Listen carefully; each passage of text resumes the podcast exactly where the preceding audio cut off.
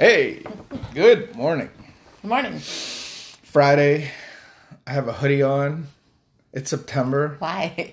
because it's cold out. It's not cold. It was like 10 degrees last It's night. warmer outside right now than it's been in our house all summer. I had my air conditioner off. no, it's 13 degrees out right now, or 10 degrees. Brrr. The end is near. The end is near. You know what I was thinking of? There are words, and I think it's because of my brain. I have a beautiful brain of a, a touch of dyslexia. You have a beautiful brain. ADD. Um, and and sometimes words are very hard for me. Do you have a word that is hard for you?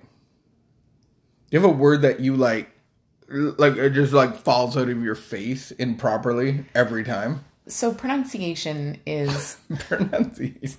a practice. You can practice. Remind. Some people are better at it than others naturally, and other people.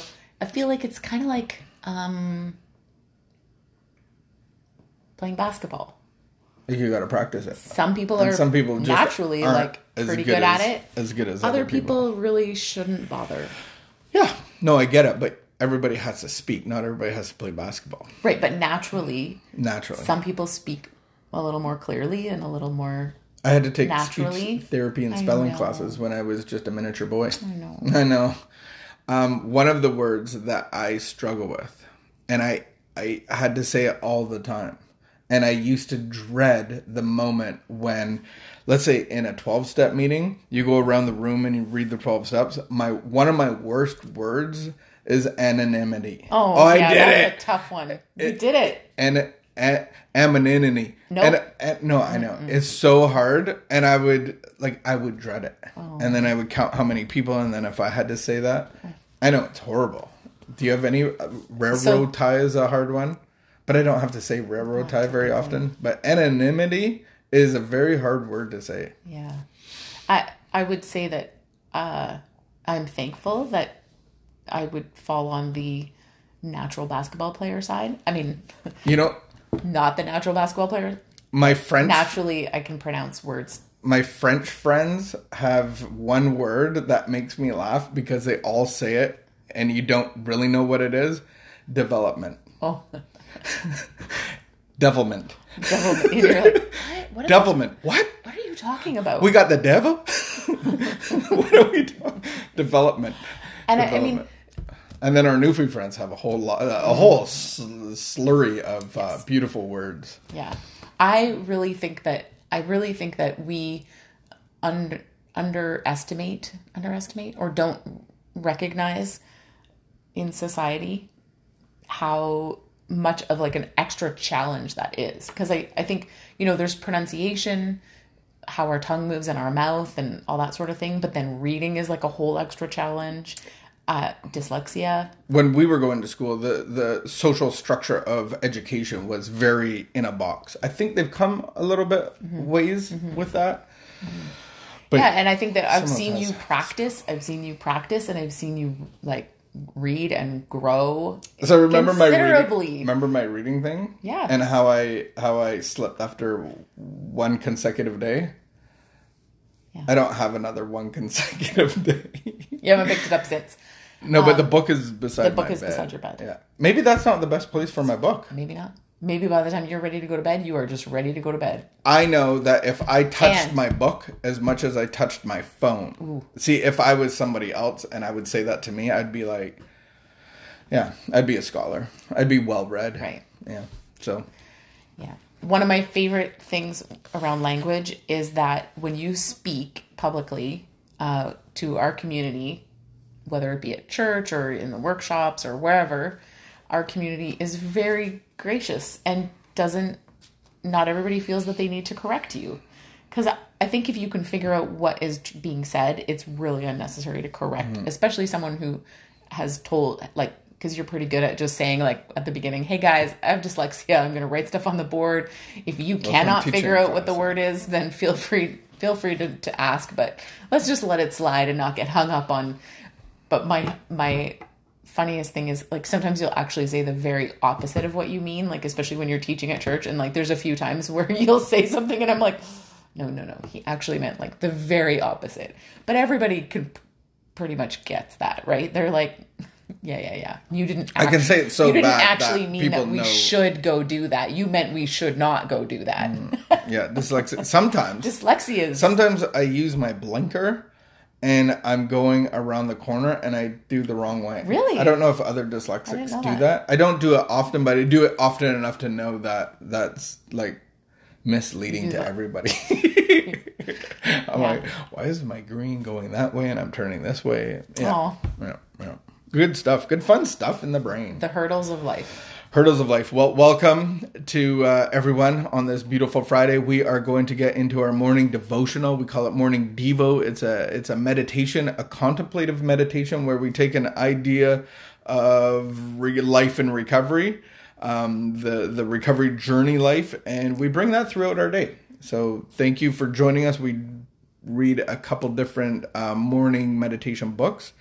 Um, and so today our title is called Word Power. Hey, word power. I wonder if Did you do that on purpose? no, no, You didn't. No, I didn't. Uh, I wonder if this has something to do with dyslexia. All right, here we go. I know I'm controlling. Oh, I don't want to read that. That's horrible. To Did you pick this one? No, it's September the You just third. grabbed I know I'm controlling, but so is my husband. Possibly more controlling than I am. Each time I set out to leave him, each time I start walking away, he knew exactly what to say to pull me back in. He knew I'd respond. He knew how to say exactly what I needed to hear to keep me where he wanted me. He knew what he was doing and he knew what I would do.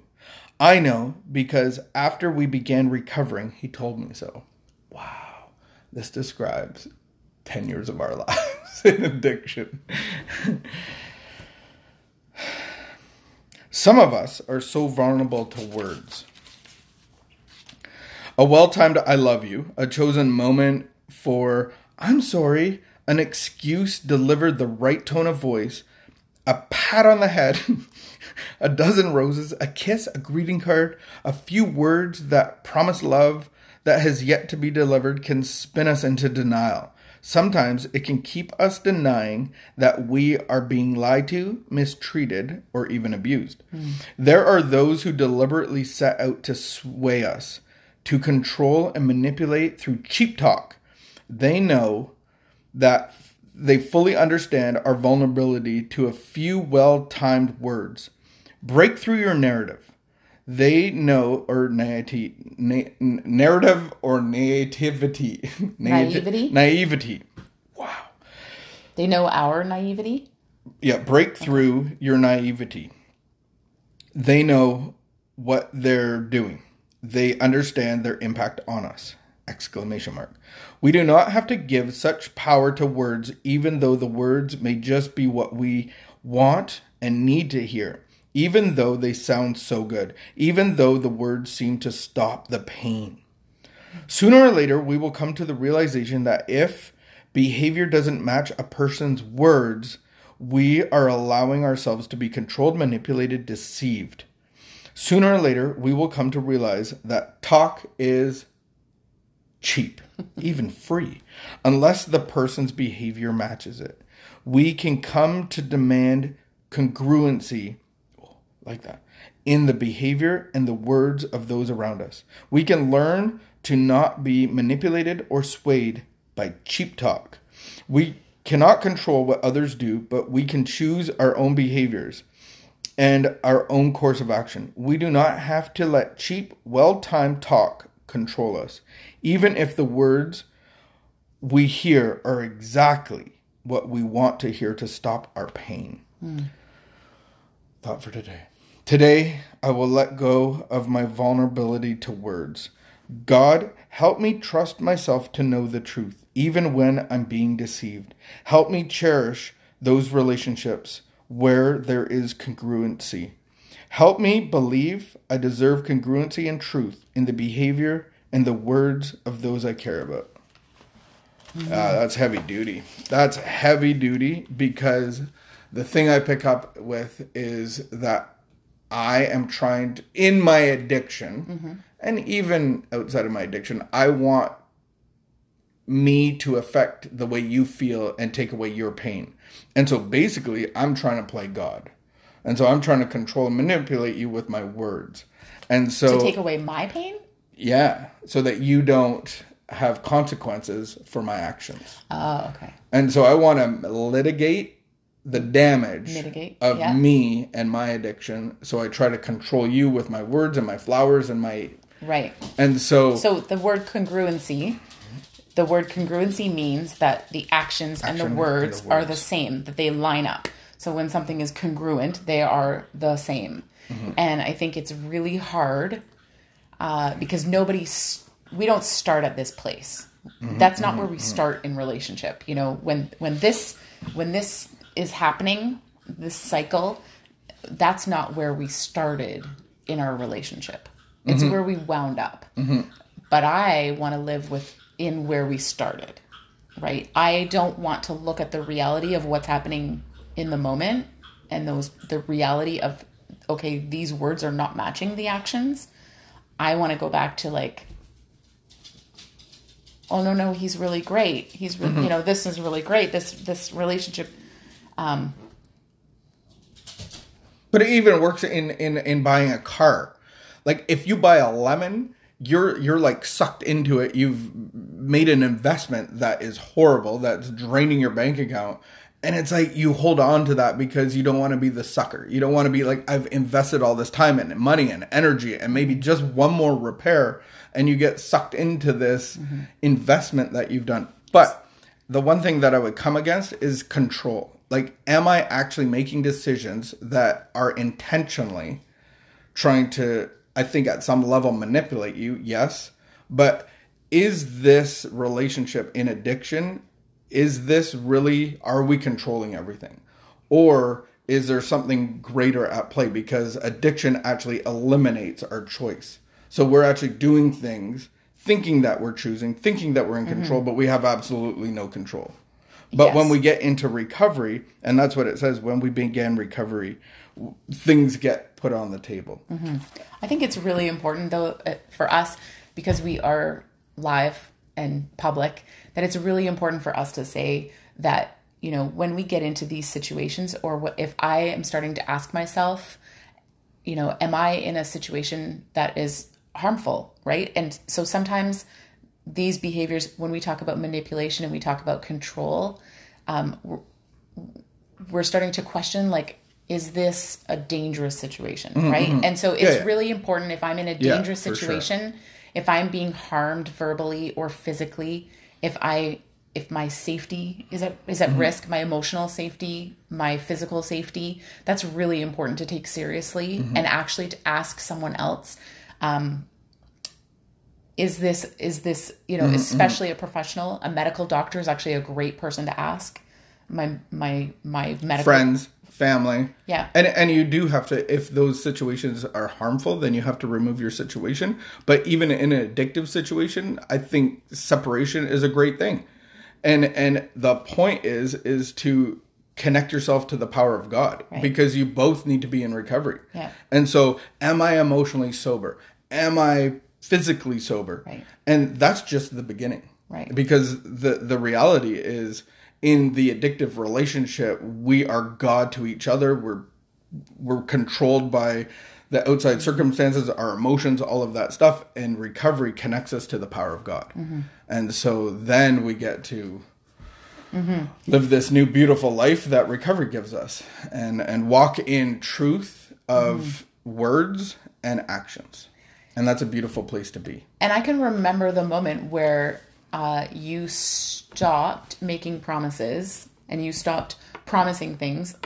I remember when I became aware that actually uh, my words the incongruency, you know, mm-hmm, like, mm-hmm. oh, actually, he's saying this, but it's actually not true. And I started to believe, like, the actions, I started to mm-hmm. believe the reality of the situation that we were living in. And detach in love, which mm-hmm. meant that I wasn't participating in it anymore. Mm-hmm. I wasn't, there's lots of different things. But then when you started to pursue recovery, you didn't actually make a bunch of promises. I don't remember that so clearly that you just did things and told me about it later. because I wanted to get better. Because You wanted to get better. the reality was I was in so much hurt and pain, and the voices in my head were just screaming at the top Yeah. of my like, and it's just not a peaceful state to be in. And actually, that was really hard for me because you wanted to get better and you went to get better and you didn't involve me. Like I was really out of the loop about it. Mm-hmm. In fact, there was several months where we didn't hardly at all communicate. And then when we started communicating, you would just like tell me about things that you had been doing for quite a while. and I was like, I want to. You were like, I want to go to rehab. This sounds fun. I've been trying to fix you for 13, you know, I've been actively trying to fix you for like, especially the last Mm-hmm. five, six years of our addiction. Um, I had been, you know, so actively trying to fix you, and now here you are getting better, and I'm not at the center of it. Mm-hmm. That was really hard for me. yeah. So in an addictive relationship, you are the sun, and my addiction revolves Yeah. around you. It was really challenging. Woo! There's so much here in codependency and substance abuse relationships. Oh my goodness. Um, but at the bottom of it, it's addiction that we don't control. It, it- addiction takes control out of the picture. Um, you can come to understand that you're addicted to the adrenaline that my addiction gives you and, and all the situations. And then mine at the core of it is I have a physical difference when I put alcohol in my body and I don't know when I'm going to stop and I don't know why I keep starting when I do stop. And it's just this addictive cycle separated from God, feeding selfish self centeredness, fear driven by a slave driver of fear. And it's draining and tiring. But recovery gives you peace, state of neutrality, love, joy, all of those things that we have such high value for. God will give those to you, to his children. All right, we leave you with that. Is there congruency in my life? Um, let's just walk that out today and uh, see where we are incongruent. All right. Anonymity and railroad ties. I hope they don't tie up your tongue. We will see you uh, some other day. Um, keep the peace, be of good behavior, and wash your little hands.